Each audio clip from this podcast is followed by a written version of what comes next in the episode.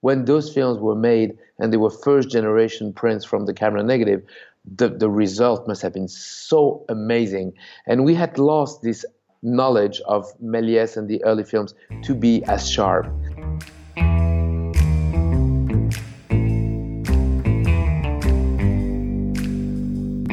Out of the silver shadows and into the Klieg lights of Movieland comes Nitrateville Radio.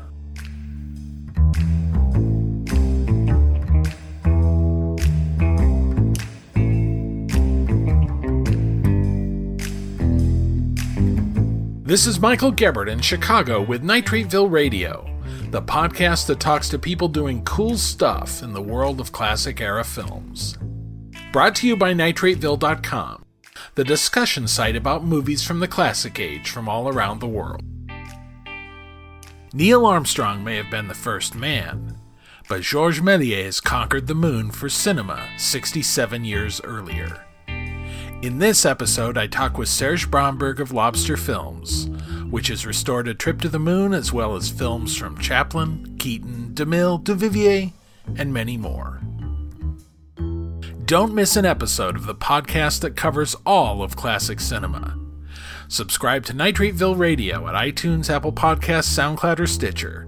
And if you have a chance, leave us a rating and a review at iTunes to help others discover us too.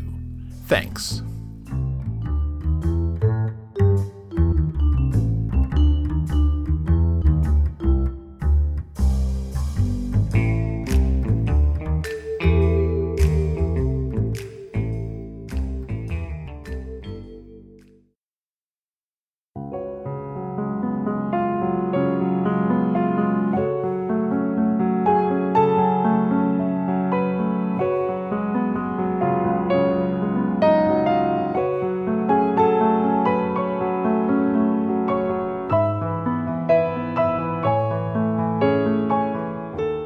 Wooden fish, jointed at the neck, swims by, as a submarine manned by an all girl navy passes the other way at the bottom of the ocean. This is the world of Georges Méliès, the most archaic and yet somehow still the most instantly entrancing of famous filmmakers, creator of a world whose artful fakeness is captured truthfully on film. It's a world that we see in unusual clarity in a new set from Flicker Alley and Lobster Films, Méliès Fairy Tales in color. 13 Méliès fantasies, all hand tinted, are showcased in restorations from 4K scans, letting us see his creations in stunning detail. Serge Bromberg, film archivist and restorer, French TV host, and showman who presents and performs music for these films around the world, is the man behind Lobster Films. I spoke to him recently in Paris about what he and his 27 person crew are working on, beginning with the true beginning of cinema, Méliès. Well, we've been chasing Méliès uh, elements and films for so long at Lobster and in 2011, 2008, uh, we uh, made a DVD release called Méliès, the First Wizard of Cinema, which was actually produced uh, at Lobster, but with the help of Blackhawk Films, David Shepard, and published in the United States by Flicker Alley. Uh, it was DVD only because at the time I don't think there was Blu-ray, and uh, of course we've been uh, we've kept searching every single Méliès element that we could. It's really part of our DNA. Now, uh, in the recent years, we found more elements. And uh, about a year ago, we've decided to uh, do something a bit special about Méliès.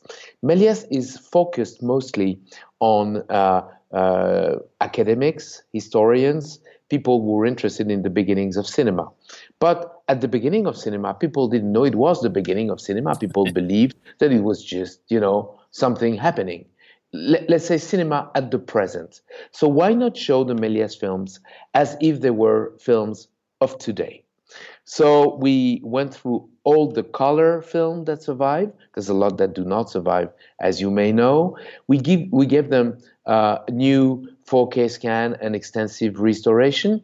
Some of them, of course, didn't have uh, attract. Some of them were published for the first time, like Robinson Crusoe, which has never been seen before, and um, and but the, but the idea was to focus on the fairy tales, which means the films that were to be shown with a narration.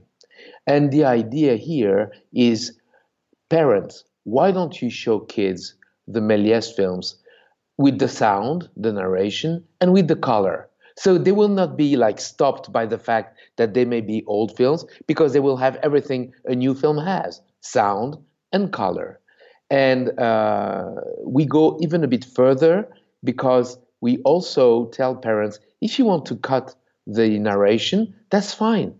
Just keep the music, and just as you would read fairy tales from books to your kids, why don't you tell them the fairy tales with the images of Méliès himself? You will be the narrator, and you will be joking with your kids, and your kids, your kids will be doing the narration by themselves uh, if they want to play with this idea.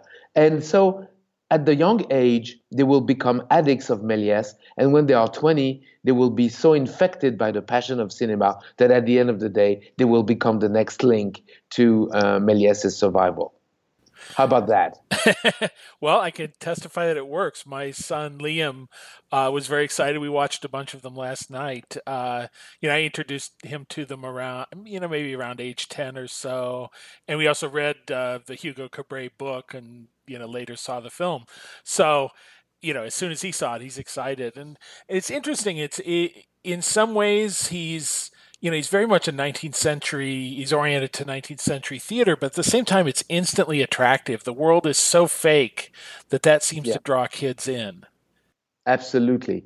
Uh, it's really, I mean, it, it draws them in, in the world in the world of poetry, something that they could not predict, that they don't know anything about, and it, of course, they're too young to realize that this was the uh, epics and the blockbusters of the old days. You know, they are used to gravity, uh, and that's where what I always say. You know, the uh, uh, when people see gravity today, the special effects are so thrilling but everyone knows it's special effects. So uh, it's just watching a movie, even in 3D and everything.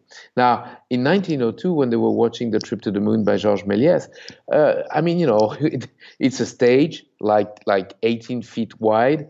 It's cardboard, painted cardboard. They are dressed up with uh, costumes that are totally ridiculous and have only umbrellas. But I'm sure that many people believe that what they that what they saw on the screen was the real moon and they yeah. were absolutely amazed. So you see, what is what is the, the main reason for doing film? Is it, I mean, not certainly not recording history, but it's it has always been amazing people, so that at the end of the day, they will come back and pay another ticket. You know, it's it's it's just basics. Well, I think it, it, it Méliès is appealing because you can see how it's done.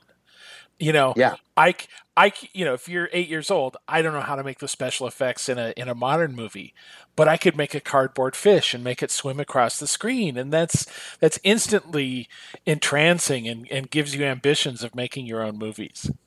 Yeah, absolutely. Unfortunately, I was born in the years of Super 8 and 16 millimeter, so I could do Super 8, but uh, you know all I could do was cut and paste. That, that, that, that was all we had available at the time. I made a few films at the time when I was a, a very young kid. If I was today with computers and and and and cameras and and telephones, I, I would be Méliès myself. I mean, big time. and at the same time, you're right. What is so magic with Méliès is that at the end of the day, it is so simple.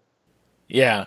You know, and one thing I was I was noticing, I, I, think it was when I was watching Robinson Crusoe in particular, even when things could easily be three dimensional sets, he still builds two dimensional sets. And, you oh. know, the, it's you know the commitment to that world, or like the the magic cauldron that the devil has in in one of the shorts. It's like you could just have a, an actual cauldron, but no, they painted a cauldron. Yeah, absolutely. Well, you know, that's the old tradition of stage uh, and plus, you know, when you know the stage is not wide, is not deep, and they have to move around the elements. So at the end of the day, and and you can see that very clearly with the stereoscopic 3D effects that you get on some of the films when you show the A and B negatives, uh, you realize that uh, really that the stage was small. ultra small, and uh, that he, he just figured out how should I paint this to in order to fake perspective and depth and everything. I mean, that's all stage tricks, you know, like set designers. That's what they all did at the time. Right. Yeah. Let's talk about the color part of it for a yeah. minute. Um, okay. So it's essentially it's all hand painted color, right? There's no there was no stencil system at that point. Not at all. Uh, Méliès started doing hand coloring in 1890, 1896, and actually the first system for um, uh, stencil appeared in 1905, maybe the end of 1904 at Pathé, and it was a proprietary system uh, controlled by Pathé, so uh, called Pathé Color. So uh, Méliès started with Mrs. Thuillier, who was who had an atelier with women uh, working there and hand painting uh, one uh, print at a time. and of course, he stayed with Mrs. Thuillier until the end in order to give her work. But you must realize that the way things worked at the time were very different as the way they worked later on. Uh, Pathé needed to reproduce many, many prints in color. So basically, he would say, well, that film is in color. And he would distribute it in color throughout the world. You would never have, at least while it was distributed for the first years uh, uh, in black and white. Méliès had a different uh, approach. His idea was that you can buy the film for, let's say, one franc a meter, uh, and uh, in black and white. And if you want it in color, it'll cost two francs a meter. So basically, if someone ordered a hand-colored print, he would have already the money to hand color it, which would cost about 50 uh, cents, you would call that, uh, per meter. So at the end of the day, uh, the profit was split between Mrs. Thuillier and Georges Méliès, and he would not like paint films in advance. Right. Which which explains that the print that we have found that was found in Barcelona of the trip to the moon, which is now one of the most famous restorations ever, uh, has that flag hand colored in uh, yellow, red, and yellow because it is it was probably ordered by a Spanish customer, so it was hand painted uh, for screenings in Spain. So they hand painted the French flag with the Spanish colors just yeah. to please the customer. Well, I noticed it in Robinson Crusoe too. When the flag goes up on the fort, it looked like that was an American flag. I'm not sure if it was or not, but it kind of looked like you know blue in the upper hand corner and and red well, on the rest. because of William Defoe. Uh, you know, the thing is supposed to happen in Southampton, so yeah. it, it's quite possible. And and you know, even in the narration, it says Southampton. Huh. So I guess they are in England. So it should have been a and Union Jack, but who knows? The at least the English flag, that's for sure. Yeah, yeah. Well, I was thinking too. I mean, I was looking at like the the merry frolics of Satan, it seemed like the the painting was much rougher, and some of the other ones, like the Kingdom of Fairies, it was you know the the painting was very precise. Uh, yes. Do you think that's just difference in different people working at uh, Madame Thuillier? well, that's exactly the thing that we will never know. Yeah. Uh, it is uh, what one thing is sure is that the uh, elements that we use for Merry Frolics of Satan are many, uh, and they come from many places. Uh, some of them are uh, already preservation material from a nitrate print that does not survive. most of them are for the color elements come from the Eye Film Institute uh, and we had fragments in the lobster collection. And there is black and white material coming from uh, Library of Congress, which is absolutely stunning, the beginning and the end. And I really want to thank them amazingly because without them, the preservation would never have happened. And there was one print in Poland with a lot of black and white uh, material, but amazingly taken from a hand colored print. So you could you can see the strange shapes of hand coloring that are just shadows because of course the colors are not there, but you can you can see the tracks of, of the hand painting. So we had to assemble, I think, six different elements uh, to produce a final uh, restoration, and that's the reason why uh, maybe some of those elements were hand painted by the exhibitors themselves. You know, nothing prevented anyone from hand coloring except that it required some skill. And if you were not skilled, then the hand coloring would be more, more, more, let's say, rough. Yeah kind of yeah. a color blob just floating over the person. Yeah, there's, there's, a very famous example that we did not put in in in the uh, uh, compilation called uh, "From Paris to Monte Carlo" that survives in two hand-colored prints. One hand-colored print is very very short, but the hand coloring is brilliant. It's missing a lot of, of footage, and the other one is fairly complete, but only one of the cars is hand painted in purple. So it's quite likely that this other print uh, was like you know hand colored just to fake that there was color. But yeah. that's the kind of thing that uh, one individual can do, uh, and of course, to to achieve a sophisticated hand painting requires a, a lot of uh, skilled workers like Madame Thuillier's uh, atelier. Yeah. Well, let's talk about uh, where you found. I mean, you've already mentioned a little bit about it, but where you found these different prints. There's there's a particularly charming story in the booklet about the uh, the furniture store that used Méliès yeah. films to entertain the kids. Yes, well, it's not Méliès. Actually, you know, when you go to stores like IKEA or others, I'm sure many of them have done the same thing. Well, the problem is you need time to decide what furniture you're going to buy, and you have the kids and what to do with the kids. So at the entrance, there's always someone uh, that will tell you, well, we can take care of, you, of your kids, and they put the kids in little plastic bowls or any any kind of game, sure. uh, just to to to to uh, set the hands and, and give time to the parents. Uh, uh, so this is exactly what happened in, in the early days uh, of the 20th uh, century at the Dufayel store in Paris. Uh, when children came in, people would tell them, "Well, leave the children, and we're going to show them fairy tales and cinema."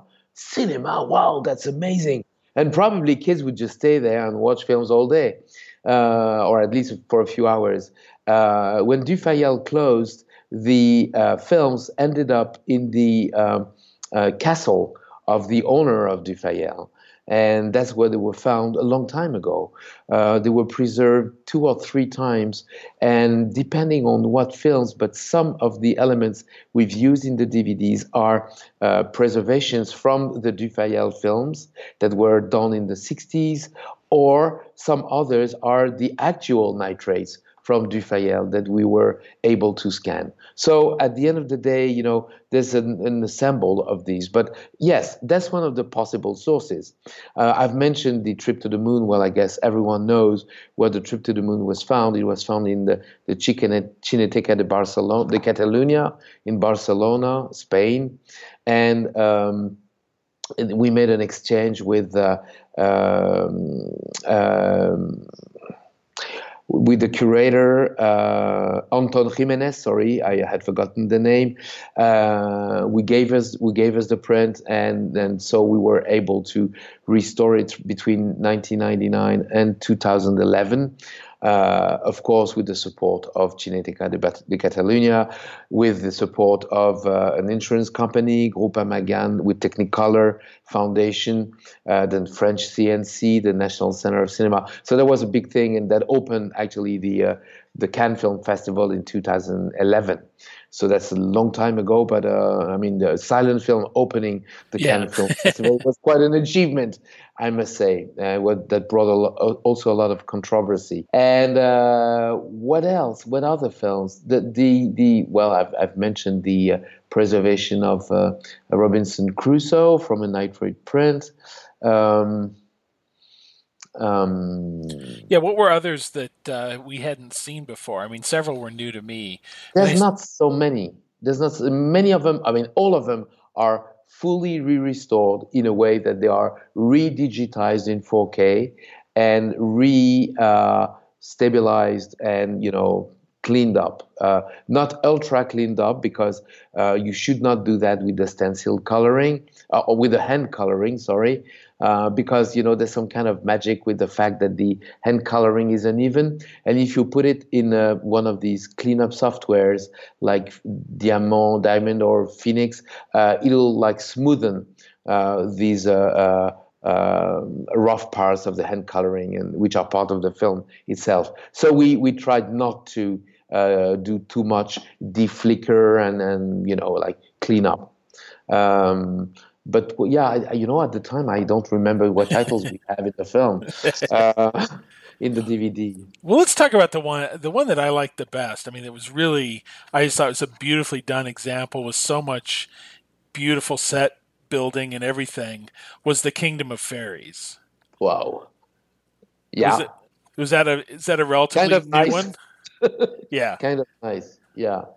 Well, that one, the original element comes from the British Film Institute, and uh, and it, it's one of the most splendid films ever. Uh, with the uh, escape, the castle in, on fire, and the uh, the uh, throne and the wicked witch, and uh, it has every, and the boat and the tempest and uh, everything. Yeah, it's it's a stunningly beautiful film, stunningly beautiful. Uh, the uh, yes, the, it's in the Kingdom of Fairies where they are underwater and yeah. they try to swim, and it's obvious that they're faking swimming. But well, try to fake your swimming in water when you're actually walking on a set. Right, well, right. and um, but that's that also. I mean, you you after some some time, you tend to believe everything you see, and and. Uh, and oh well these guys behave strangely well that's probably because they were strange at the time of Méliès, or they were strange in Montreuil, or in in Méliès's studio. Yeah, that's that's poetry. It's it's it's it's one of the most amazing films. I do agree with you. Yeah, yeah, yeah. Um, and and for that film, we had a, a, in the in the in the, the DVD set of 2008, we had a terrible, uh, terrible uh, music track uh, and we didn't have the narration. I think uh, so. Now we've we've have we have the narration back, and and the track has been changed. Well, you know, so many of these. I mean, what really struck me was just the fine detail of the set. Someone, someone who painted these things in a way that they kind of look like steel engravings of the time, or something like that, which I thought was interesting. That you know, full scale, full scale sets are imitating an illustrative style from printing.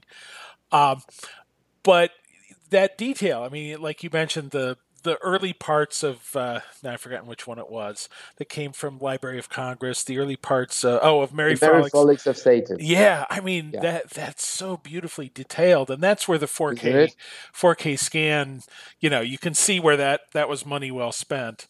Well, um, you you can you can you also realize how important it is to start from a good element. Uh, if you have a second, third, or fourth generation element, you've lost the depth. You've lost uh, the, the sharpness of the image. Well, at the time, uh, the image was unsteady. The orthochromatic stock made it very contrasty, and probably the light was either too bright or too dim, and you could hardly see anything on the screen. Well, most of the time you had someone with a large, a woman with a large hat in front of you, so you wouldn't see the screen anyway. But um, uh, yes, uh, it comes to, to, back to the idea that when those films were made and they were first generation prints from the camera negative, the, the result must have been so amazing. And we had lost this this uh, uh, knowledge of Méliès and the early films to be as sharp. Uh, it goes also for the Lumiere films, you know, when they found the camera negatives of the Lumiere films, and now what we see on screen, uh, they are, of course, they are much more much brighter, much sharper, much steadier than uh, they ever were before. But at the end of the day, it reminds you that in the, at the beginning of the 20th century, hey, guess what? The world was probably in color and it was very much in focus. So uh, yeah, it, it's really amazing. In a way, it's the dream of, of those directors who probably never saw their films projected right that we are achieving now with the with the technologies. Yeah, I wonder because you you talk in the um, oh, I guess it was in an interview I was listening to. Uh, you're talking about not correcting things too much. Yes. And I wonder, I mean, I, are we, I feel this with a lot of older movies. We're sort of training ourselves to see them better than anybody ever saw them before, and that's a little a little unnatural. I mean, it's a problem I can live with, but well, uh, yeah, okay. Let, let, let, let me tell you this, and I get this from Kevin Brownlow, so I'm I'm very confident that it is true. Um, if you really want to revive the experience of watching a Charlie Chaplin short, as the Keystone shorts were shown in 1914, uh, don't go in a cinema. Go in a place that is either too cold or too hot, depending on the season. Don't put air conditioning, never. Do not sit on comfortable uh, uh, seats. Just use a wooden chair. Uh, please do sit by someone who has not washed for five days. uh, you must remember that in the old days, the uh, problem with cinema was fleas. If someone had fleas, everyone who would go to the cinema would have the same fleas. So between each uh, uh screening, the owner would come with uh, uh, like Flytox and and disinfectant. So when you entered a cinema, the smell of disinfectant was the first thing that would catch you. Then, you know, uh, I mentioned already the, the ladies with hats and, and, all, and people noisy in, in the theater.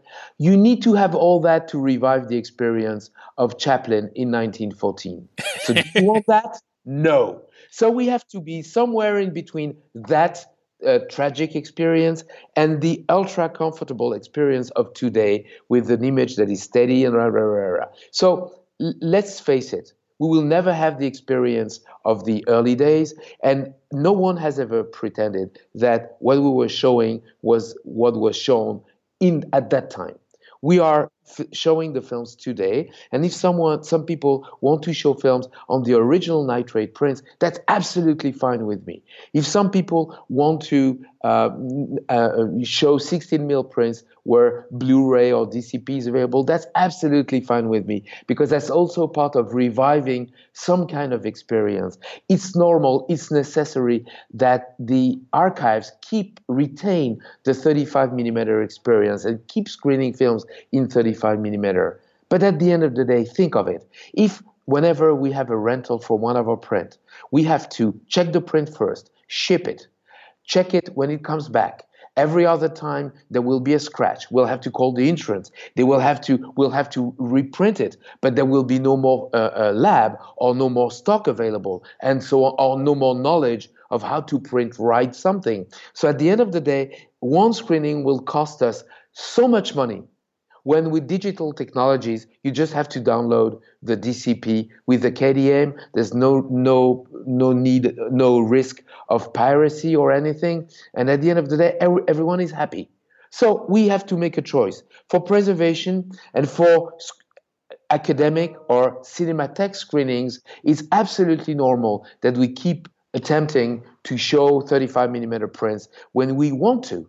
But when we go to mass distribution, well, come on. The, the days of piano and cinema at the same time for silent films are gone. If you want to go to a cine concert, and I'm giving one every single day at the moment, I'm fine. I was in Helsinki last week. I'll be in Poland in a few days. I'll be in Peru next week. So, and, and I was yesterday in the south of France, just doing my concerts and, and, and shows. But you know, let's face it, if you want to, to, to, to show the films, to many people, you'll have to go to the new medias. You'll have to go to television, to Blu-rays, which are already, I'm afraid, old medias, or online and things like that. And and if you're lucky to attract people to a cinema where they will have the real experience, it's even better. But you must not do only that. You you must not be against new technologies. Let, let, let, let me tell you one thing. I remember one day, you know Martin Koerber, Have you ever uh, interviewed Martin Koerber. No. He's the is is a, a, like one of the popes of film preservation, and he was asked at the Cinémathèque Française about six or seven years ago, uh, what do you what would you think of putting uh, Metropolis online? Oh well, that's a good question. Uh, you know, should we put it online and so people will not watch it the way it should be, and so on and so on. So he, his his presentation uh, uh, happened. He goes on stage, tries to connect his computer, and then he's, he's connected, and so he says he goes to to internet and says Metropolis on video, and then he has a list of twenty pirate websites that are offering for free Metropolis and says, well, you know, that's a, that answers the question. And he closes his computer and goes away. So, okay, the world is the world, whether we want it or not. Yeah. Well, and I think you know I'm, I'm very fortunate to live in a major city. Well, fortunate in the sense that I I designed my life to end up here so I could see movies. Um, but uh, I love Chicago. Yeah. What is my kind of town, as they used to say. Yeah. I don't know if it's still the uh, the the tagline of Chicago, but that was a tagline in the '80s. Yeah, yeah. So you know, you mentioned Chaplin, and I was going to ask you about that because I think there's the really interesting thing that you know you worked on in various ways. Uh, in the U.S., we had David Shepard putting them out, uh, but I know you were involved as well um, first the keystones, then the Essanays, then the mutuals. You you talked about how the keystones were done photochemically, and then by the time you're doing you're working on the Essanays and the mutuals, that's the digital technology had come in. So yeah, tell me tell me about how all that well, worked. That's very that's very simple. The, the, what we call the Chaplin project, which is actually an extension of the idea that Bologna and the uh, Chaplin Association had, the Chaplin project for the shorts was basically uh, uh, the idea of gathering, trying to locate every single print of the Chaplin shorts that survived in the world and bring everything in one only place and restore all the films the best way before the elements would just melt.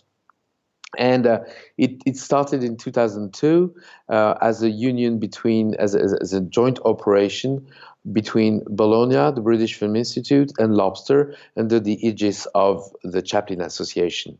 Uh, we found the financing and, and produced all that. But basically, at the time, uh, digital technologies did not exist. So we did part of the, uh, the, the most important part of the work was gathering the material.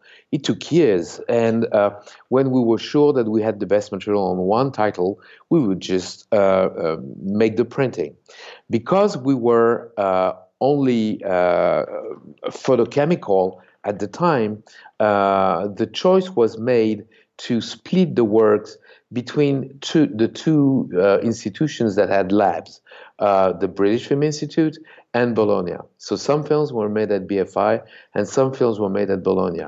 If I remember well, the first DVD or Blu-ray uh, of, of, the Keystones was released in 2010 or something like this, and uh, and at the time the technologies were uh, the 2K and, and digital technologies were still not available.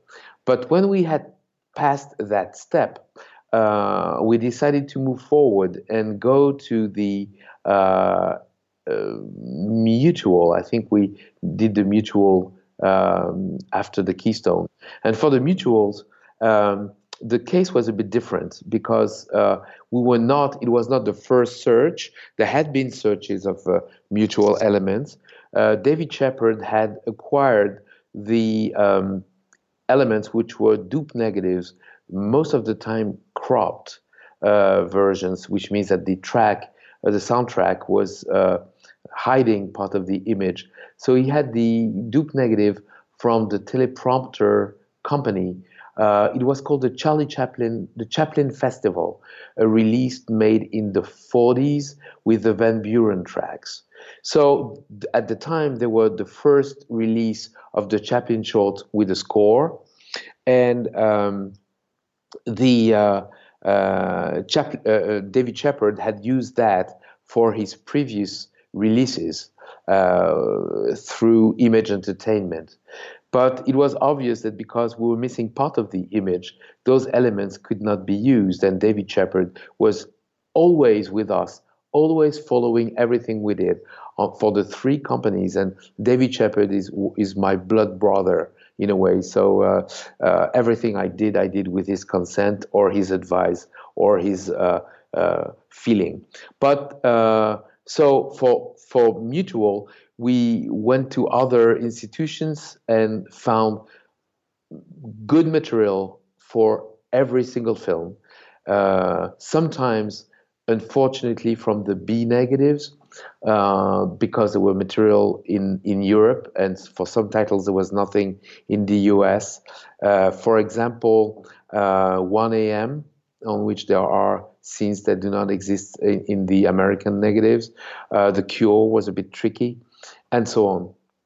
So for that, BFI had stepped out and the idea was that the films would be scanned at uh, Bologna, and we would and and the reconstruction would be approved jointly. And when we would know what we use from what print or what element, then the films would be scanned in Bologna, and uh, uh, we would uh, uh, share. We would uh, each of us would do half and half the digital cleanup. And when the Essanay arrived, we were very fortunate to have the help, uh, the very friendly help of MoMA, uh, who had acquired in 1939 a collection of nitrate fine grains from the camera negatives called the Rubinstein collection, and uh, we could access those elements with the with the help of of uh, MoMA, scan them again in uh, in Bologna, and about all the restoration was made in uh, at Lobster. Let's say 90 percent. Uh, so you see, it evolved b- between the three uh, uh, the three things, but it has always been like done in a, a, joint spirit. I mean, if we did not do it in in uh, Bologna, that's because we were busy with other things. But you know, when when we went to music, for example, Bologna would say, "Oh well, we would like to commission a score for our imaginary Traviata." Uh, Cinema Ritrovato festival, and they would record wonderful scores by Tim Brock or other composers and the uh, Orchestra Comunale de Bologna. Uh, but we would say, oh, we would like to do another score for another film, and then we at Lobster would go somewhere else. Basically, you know, it's a it's a it's a joint adventure. Um, if if I must say that. Um, Bologna uh, has started at, about at the same time as Lobster in the early a, late 80s, and uh, and and Nicola Mazzanti uh, was in Bologna at the time. Paolo Cherchi Usai was in Bologna at the time, um, and of course Gianluca Farinelli and uh, everyone at Bologna are like you know brothers. Uh, we've been there always, and I guess we'll always be there also. And if it's good for Chaplin, that's fine with me. Yeah. so, in terms of what you could do in restoration, what was the big difference in being able to work digitally now in terms of those particular films? I mean, the Keystones seem pretty rough and ready. They they got beaten up a lot over the years. Well, um, you know, the, the thing is, the, the Keystone films are much much are very rare. Uh, they were released once you could probably print about 60 to 80 prints from one negative and then the negative would be dead. Uh, so there were not so many prints. Uh, we found a contract of 1922 when the the keystone, some of the keystone uh, negatives were in Paris. Uh, it was a distribution deal with Pathé, I think, and it, on the, the contract it said, "Well, you admit that the negative are already very damaged, but that's all we can deliver. So you accept the deal and take the negatives as, as they are, or we don't sign the deal. And Pathé signed it. So uh, th- there were at the time in the 20s many jump cuts, many lines. There was no wet gate printing and so on. So yes, there were less material in the keystones. Uh, what we could do is basically remove the scratches with the wet gate printing system, uh, and uh, basically the restoration meant choosing the best element, assembling them, and restoring the uh, dialogue cards as close as could be from what we knew to be the original cards. Uh, you, for that, we used some of the paper prints uh, that w- were at the Library of Congress. The quality was mediocre, but at least they were made before the films were released from the original negatives. So we knew how the title cards looked like and everything. So you see, you would have a lot of spots. you would have a lot of visible splices that probably would not show as much with digital technologies. It's quite likely that at some point, although it's an enormous work and no one is uh, has time or financing to do that, but it's quite likely that at some point the three archives who have made the uh, Chaplin Keystone project will uh, work again on those films and do digital cleanup. So at least they will be, let's say, per today's restoration standard, restored. Let's talk about Buster Keaton because you're also working on project with him and there's there's one Oh yeah. And one really astounding discovery that I saw when you came to Chicago and has since been put out on Blu-ray, which is the other version, probably the real blacksmith. version of the blacksmith, right? Yeah. Well, that that oh, this is a, such an unbelievable story. Uh, one day, uh, and sorry if I'm wrong with the dates, but it was probably in 2012. Uh, I received a call from a man in uh, Argentina uh, who spoke with a very heavy Spanish accent and said, "Hello, uh, are you Serge Bromberg interested in the in Buster Keaton films?" Yes. Well, I think I found a lost Buster Keaton film. Oh yes. Well, what what is it? And you know, I thought it was a desert hero, a country hero, which is the uh, one of the probably the only lost silent film by uh, um, Keaton. And he said the title is The Blacksmith. So, but blacksmith does exist. It's everywhere. And uh, and, and the man says, "Oh, oh yeah. Oh, sorry. I realize I started the conversation wrong. Well, okay.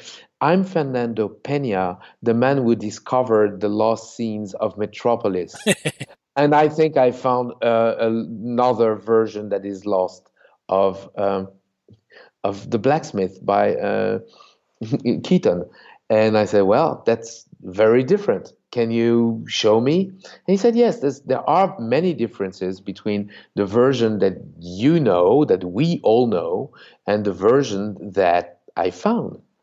So uh, he projected his print on the wall and obviously, there were scenes that were very different, uh, including the scene, if you know the film, where he put his blackened hands on the white horse. That scene is gone and replaced by another scene where he goes out and there's a crazy chase and there's a joke with a woman undressing in a window and everything. So it's, it's really, really funny. And and the, the, the version he had on, on in his print was much better than anything I had known before. I said, Well, what is your print? He says, well, It's 9.5. It's Pathé Baby. It's a French print. I said, Come on. Well, maybe you could send it to me and we could restore it and show it because that's what we do. And he said, But no, you, you don't understand. It's that, That's ridiculous. Uh, if my print is different, then probably all the 9.5 prints in the world are different. And you know, 9.5 is like VHS or DVD, there are hundreds. So why don't you find a print uh, in 9.5 in France? And I'm sure it'll be this other version. The only thing I can tell you is what I have discovered is that there are two versions, and the 9.5 is the other one. So yes, I did that, and I called the uh, the French archives and and said, well, do you have the printing 9.5 negative of um, of blacksmith? And they said, yes, uh, we have that. So can I visit and, and inspect it? Oh yes. So I go there and uh, inspect it, and it was the, the B version. I mean, the the version that uh, Fernando had uh, located. So I thought, well, that's interesting. But if they have it in 9.5 and no one knows there are two versions, maybe they have another print in 35 and that will also be the other version. So I said, Well, would you have another print? And they said, Yes, we have another print in 35. Can I inspect it? Yes. So we inspected it. And guess what? That print was deposited by Lobster Films, us. and we had not checked it and we didn't know. And it's something bizarre because if you check the former uh, uh, distribution on DVD, uh, there were uh, decomposing moments in the A negative that we had replaced with parts of our element. So basically, there are scenes in the old DVD version that come from the B element, but we we didn't know. Yeah. We did not compare carefully enough. So I must say we have been uh, okay. We've made a mistake here. Apologize, apologize, apologize. But now, how come that two versions of the same film could survive, and uh, that the version that we have found in France uh, could be better? Well, the story is really interesting. In 1921, uh, Buster Keaton made a sneak preview of The Blacksmith, and the result was not what he expected. People thought that the joke with the horse and the black hands was kind of the same joke that he would do after with the car, and, and they found the film rather weak. So he decided to put it aside and that we found out later, of course, to put it, uh, thanks to the, the help of John Bengtson also, with his fabulous book of, about the, uh, the silent echoes and silent traces. So uh, he put the film aside and then decided to reshoot a few scenes, which are the scenes that we have in the B version. Uh, and those scenes were shot in the, in the spring of 1922. And the film was eventually released later in the year 1922 with great success. Well, what happens is that no print of that re release survives. None of them, or, or, at least none survived in 35 millimeter as far as we knew. The only print that could be identified is the print that was in the house of Buster Keaton when he was married with Natalie Talmadge. He got divorced lost the house. The house was sold to many people, and then eventually, in the late 50s, was sold to the actor James Mason. And when James Mason was inspecting the house, he found behind a rose tree, like a bush, he found a little door. And behind that door was the old washing machine room, uh, and and there was a stack of cans, and among those cans was a print of blacksmith. So everyone thought, wow, that's Keaton's personal print of Blacksmith. That must be the film. But actually, that was the film that he had found and shown in the sneak preview of 1921, and that was never approved. And I find it. I find that story absolutely amazing that it takes a Fernando Pena in Argentina and the Bromberg in France and, and, and uh, James Mason in America, you know, uh, and, uh, and a, a, rose tree. And at the end of the day, all the, these miracles just line up one after the other. So at the end of the day, now we have not only the approved version, but also the one before, which shows us what what he liked, what he disliked, how he changed the film. That's the kind of thing you never find in in in the silent cinema.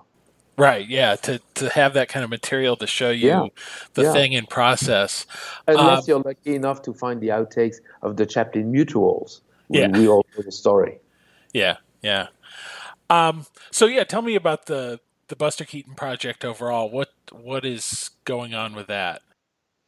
Well, the actually, unfortunately, well, you you know the story. It's a joke.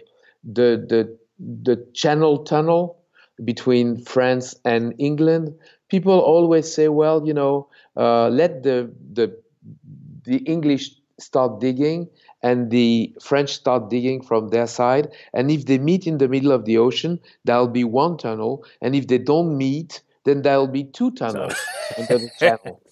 Uh, it seems that for what we call the Buster Keaton project, there's, there was to be one Buster Keaton project that was uh, a project imagined between uh, Bologna and Lobster uh, to just to follow the restoration of the Essanay uh, Chaplin films.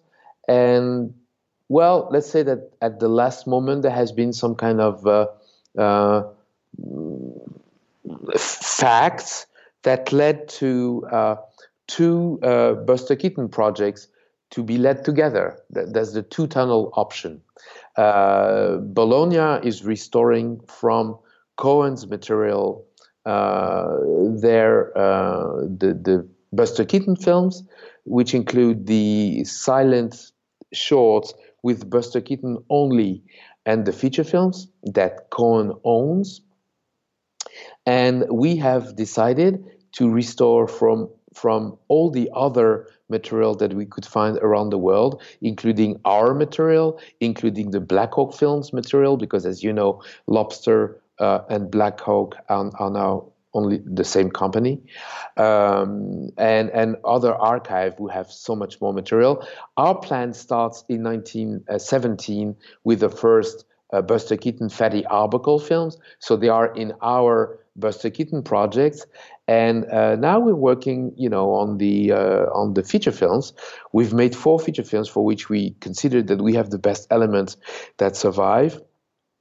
Uh, the General, Steamboat Bill Jr., uh, College, that was fairly tricky, and the Three Ages, that was very, very, very tricky. But uh, those, well, you can see the, find the, see the differences between the old versions and the new versions because for those four films, the new versions are available with Kino, and uh, and available, of course. They, they can also be shown. Uh, they have they've been restored in 2K or 4K from 4K scans, and we have new scores for everything and so on.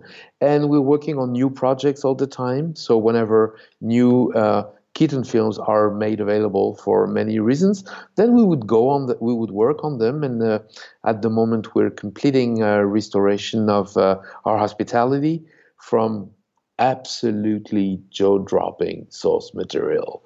No one has ever seen anything like this, and uh, we've commissioned a new score, orchestral score that has been recorded. So at the end of the day, uh, you know uh, Yes, there will be two tunnels. One will be Cohen, most probably, uh, and the other tunnel will be Lobster Films and C'est la vie. Yeah. Um, you know, one thing I was interested in is uh, there's a certain uh, U.S. centric outlook in silent co- film community here that assumes that most of the films come from America and most of the work is done in America and so on. Um, Nitrateville has somewhat international audience, but I wouldn't say we're entirely free of that. And so one of the things I always found interesting going back many years with David Shepard's releases was the many French films that were yes. put out because I mean when I was a kid reading about silent film there was one French film after Méliès which was The Passion of Joan of Arc and there was sort of yeah. 20 years where nothing happened in between. Yeah. Um, and of course that's not at all true. And you know, I've seen many of these films, the Jacques Feyder films. Uh, yeah. L'Inhumain, pardon me if I mangle the pronunciation. L'Inhumaine. Yeah. L'Inhumaine. Okay.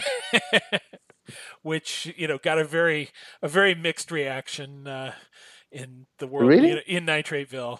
Uh, really? You kind of divided into people who thought it was cool to look at and didn't make much sense, and people who just thought it didn't make much sense. But uh, who are we to decide? You know, yeah. we restore the masterpiece. It's like, oh well, Fritz Lang, well, not exactly a good director. Who would say that? No one. So okay, Inhumaine may be may be appreciated by some. I know, personally, um, there's there are many films that I prefer uh, compared to L'Inhumaine. Uh, L'Inhumaine for me has a lot of defects, but at the same time, it's L'Inhumaine, and that's the French metropolis.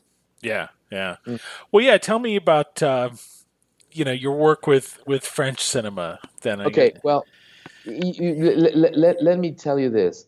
Uh, I met David Shepard at, in the uh, late uh, 1980s, and uh, instantly he could see that the lobster collection was full of treasures. He was very francophile. He loved French cinema and and uh, as all the and um, English cinema and Russian cinema. So he was very uh, academic and, and and very curious, and he, he he, he was wonderful. So at the end of the day, uh, meeting me was like, oh God, some uh, some French collector who's not totally stupid, who has nitrates that I may restore and use for my own releases. And of course, when I met him, I thought, well, oh, gee, all the night, the Blackhawk negatives, all the, I mean, all this man had. So at the end of the day, we there was no no no way out. We had to work together, and we eventually found the best way, which was that uh, one would get any as many films as he wanted from the other, as long as as he was happy. So, and you know, we were so happy to work together and to to discuss new projects. I mean, the lobster collection is more than a probably 130,000 cans at the moment. So you can imagine that it's just like endless and um, and and there's all these archives and all these wonderful people throughout the world who love films, who, who, who keep films, and and really we, we are not an anti-archive institution at all. Uh, we are actually a FIAF supporter now. We are we have subscribed to FIAF finally. Uh, so basically, David would just go call us and say what what French film do you have, and then we would just provide them uh, it's true that when David decided to move from uh, Los Angeles to Hat Creek in the last 10 years of his life, he was farther from the uh, uh, technical centers, technical places. You know, he lived in Hat Creek, which is near the Oregon uh, uh, state and in the middle of the woods, and would just enjoy the time to visit friends and watch films and that's all. So for the last 10 years, basically everything that was advertised as David, uh, the a Blackhawk restoration, uh, was actually made at Lobster. Uh, Inhumaine was preserved at Lobster from the camera negative of the film, uh, but it's just one in so many. Even the uh, the Lost World uh, is something is actually a, a, re-release, a re-restoration that was 100% led by uh, me and Eric Lange at Lobster in the Lobster Laboratory. Now, to, to tell you a bit more about Lobster, we're uh, about 25 people working here. Uh, we have sound restoration, image restoration, and uh, scanning and and everything it takes, even Blu-ray publishing. We work very closely with uh, Flicker Alley and Kino, which are our two uh, friend companies in the US for the release of that kind of film. And basically, we try to do our best uh, whenever we start a project, no matter the cost. Uh, which may lead us to bankruptcy at some point. But it seems that our love of, of classic films is uh, strong enough to keep us alive. Uh, I just also want to say a big hello to our friends at Nitrateville and apologize for not being there. Uh, it's it's true that you know 27 employees shows around the world. I'm a TV host. I'm the president of one of the FIAF archive in France, the Army Cinema Unit, which uh, holds all the archives shot by the army or for the army since 1915. It's like 400 uh, uh, militaries and employees in a fort in the suburbs of Paris. Uh, I'm producing films. I'm directing films. I have three kids. Uh, listen, at the end of the day, uh, and and when I'm when I'm uh, the people go to sleep in France, people wake up in California, and the day goes on. So at some point, I need time to to eat and and, and uh, enjoy a, a, bit life. So that's why I never go on Nitrateville. Well, you know, one of the reasons actually that I started doing the podcast is because you tend to get you know, you get the the kind of person who's like, well, if this exists, then I want it right now. And I know that people who are in archives or whatever, I mean, they don't have time to fiddle around with that. Most of, of them. I mean, some did. David Shepard participated certainly, but uh, but on David the whole, Shepard, David Shepard has had a strange relationship with the official archives. Yeah, he was an, an official archive, but uh, when it came to well, in in some archives, Dave, the name David Shepard is notorious. I can tell you that that uh, a release that you have not had in the U.S. Unfortunately, because Criterion owns the right to the film. Uh, it's a it's a film called The King of King Kings, Kings right. uh, that we have uh, shown in uh, the Grace Cathedral in San Francisco with the organ. The new restoration of King of Kings took six months to six people, full time. Uh, so you must realize that when you watch a film on Blu-ray it can be the result of years maybe 10 maybe 20 years of search and the fact that you can get it for 20 bucks and watch it on your screen with the highest possible quality is a pride for us. But let me let me tell you one thing. You know Jean Gabin the French actor? Okay there was a there was a print of Jean Gabin in the uh, in in UCLA Film Archive of a lost Jean Gabin film made in 1932 called La Belle Marinière. A man uh, called Chuck Zigman realized that in 2005 and sent me a message. And the message, you know, arrived in a tons of messages and just was wiped away without my brain to realize what he was saying to me. So he wrote again in maybe 2012 and said, Well, you're not interested in La Belle Marinière? Then I realized that the rights did, were not clear, that the film was very complex, that the print was incomplete, and so on. But I decided, okay, well, why not? I called UCLA. They say, well, we have five reels, and yes, we would love to work with you. And, and because it's a French film, speaking French without subtitles, but we're missing four reels out of nine.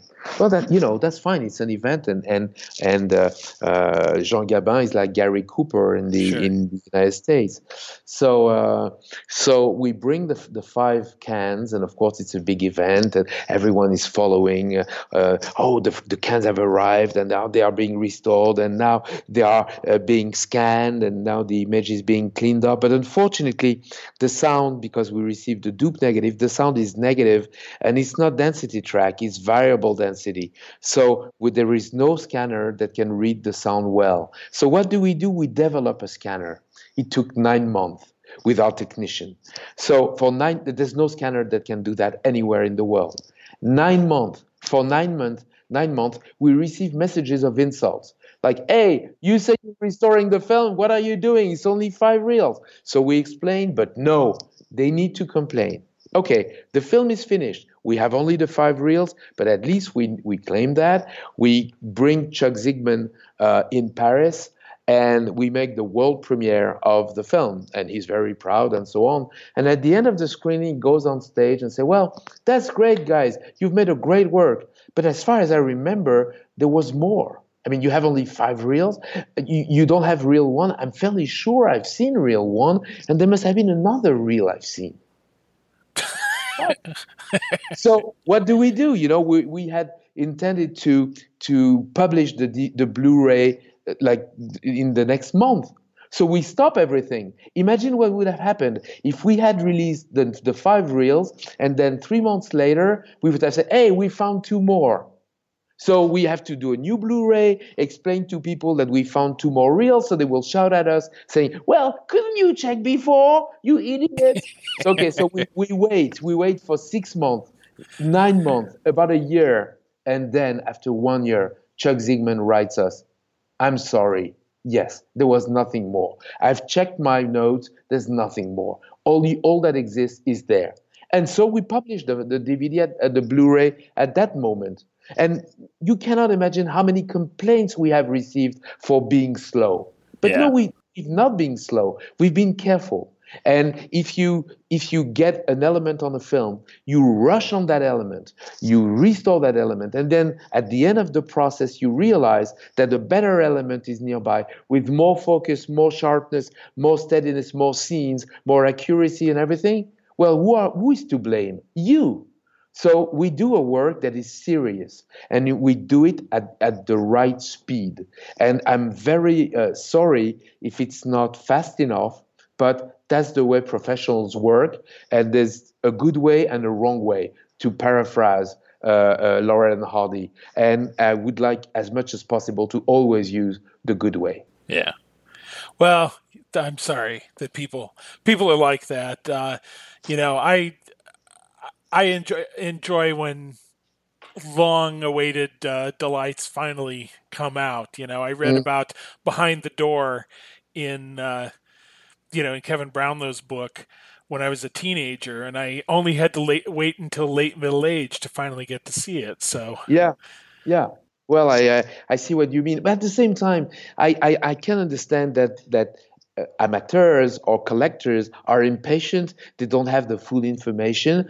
And and you know we all work for the same thing to to show films. And you know some sometimes there can be no good answer. Like you know should we stabilize the lumiere films or not? Well in the old day they were not stabilized. But at the same time they didn't have the mean to stabilize. So today we have so we should stabilize. Oh yes but if it's stabilized it's not like in the old days. Yes but in the uh, and it can go on forever you know, so yeah, I think of that too. With like you know, David Shepard, I know for the Keystones talked about you know not wanting to throw you out of the film with sudden shifts in the quality of what you're looking at and then you compare that with like the Tillie's Punctured Romance restoration that just flickers from perfect to looking like you're seeing it through a screen window in a snowstorm. Of course, and, but that you know that Tillie's Punctured Romance, you should discuss that with Ross Lipman, who at the time was the uh, curator for that restoration at UCLA Film Archive. Well, he he said what he would do and he did what he said. Yeah. Which is basically keep every single frame so that we would know that there was a frame here that was like that. So, in a way, it was very abrupt, probably not audience oriented, but at the same time, uh, he it was an archivist approach to a concept of restoration. Yeah. Uh, and that's very smart. Now, we didn't do the same thing. When we have three frames after a card that are seamless. And then after those three frames that are ugly, it goes into 35 millimeter first generation. We would extend the, the, the, the, the, the dialogue card by three frames so we wouldn't have the jump cut, which is annoying. But it's a different approach, a different philosophy. And I'm very glad that, that Ross did that the way he did it and preserved the film. He preserved it because that's one, one of the ways that are academic and that are, that make a lot of sense. I mean, you know, I'm very friendly with, with Ross, and actually, to tell you the truth, I'm having dinner with him and the curator of the Cinémathèque Française next Monday in Paris. so that's just to tell you, I'm yeah. not upset. It's not one against the other. We're yeah. all trying to do our best, and sometimes we don't know what to do. Yeah, yeah. All right. Well, any projects that you have in the future that you can talk about, uh, and you know, and be sure and be quick about them too, because we're we're sick of waiting around. So uh, there's there's many projects that we're working on, but not all of them are uh, meant for America, okay. unfortunately. Uh, we just finished a restoration of L'Argent, money, that we will publish in the uh, United States with a new restoration of Autour de l'Argent. It's a Marcel L'Herbier masterpiece. We're working on the last and lost Max Linder film called The King of the Circus with uh, many archives. 11 elements are used for that, including elements from Argentina, Ukraine, uh, uh, Holland, uh, England, France, of course. Uh, I, am missing a few, I'm sure. Uh, we're working on 10 Duvivier silent films. Wow. Uh, the early uh, period of Duvivier. We are working on new restorations of Crainquebille, uh, which was a Jacques Feyder film, which will not be in the United States because it has already been made available and already was a flop, or, although it's a masterpiece, but c'est la vie. I, I own the set. I've I've got it on my shelf. Good, good.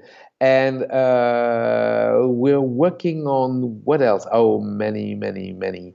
Uh, what th- that I cannot say. That I cannot say. Uh, uh, yes, well, I, I, I mentioned the uh, the. Uh, oh yes, there's something. We are launching a Kickstarter campaign, so we I can say that. All right. Okay. in February, I think it's at the end of February, we are launching a huge Kickstarter campaign to digitize 100 films about trains. Hmm. You should know that uh, uh, Kent Eastin, who was the founder of Blackhawk in 1927, was a big train fan. And Blackhawk, for in the 50s and 60s, I believe, was uh, actually in Davenport, uh, Iowa, in, a, in an old uh, warehouse near a railroad track because Mr. Eastin wanted to be close to trains.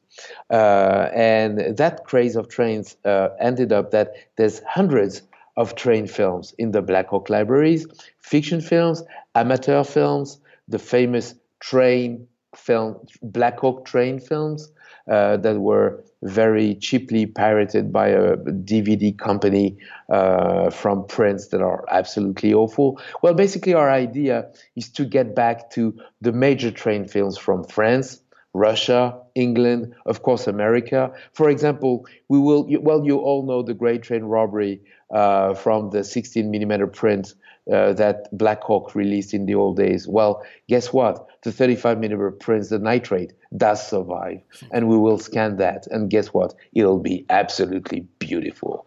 So we'll have that. We'll have the entrance of a train, of course, by Lumiere, but by so many others. You know, in the first five years of cinema, everyone was filming entrances of trains.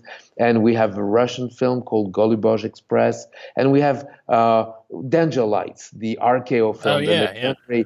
Uh, RKO film that we will restore from the fine grain of the camera negative that is at the Library of Congress. So you see, many uh, train films. And we hope that at the end of the day, it's, it's possible that there will never be any DVD or Blu-rays because DVDs or Blu-rays will be gone by that time. But at least they'll be made available with the new new technologies, and uh, we want to get them at the highest uh, uh, quality levels. And of course, there'll be hundreds of, of uh, films that I cannot list here. Um, and uh, yes, I will be in the United States for Mostly Lost in June, and also for the uh, San Francisco Silent Film Festival, where we will show a little surprise. And it'll be the first weekend of May, which is much earlier than it was before. So be sure, if you're interested in silent films, to be in San Francisco at the beginning of May. I've mentioned Buster Keaton. I've mentioned, uh, uh, well, what else? Hundreds. It, it, uh, all day, all day. The, the, you know, lobster is 27 people, and every day there's one or two saying, "Hey, guess what?" And so we all stop and say, "What have you found? What have you found?" And uh, it's, it's, it's it's amazing. It's the Alibaba uh, uh, treasure uh, lobster.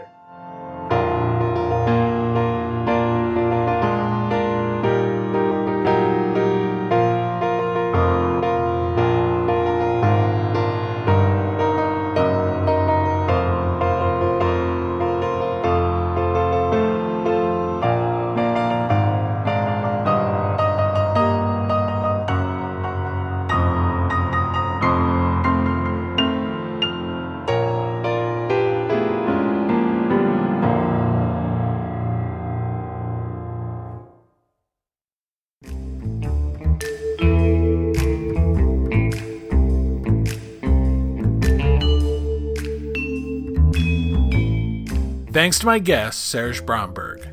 Music is by Eric Le Guen from The Kingdom of Fairies on Méliès Fairy Tales in Color from Flickr Alley.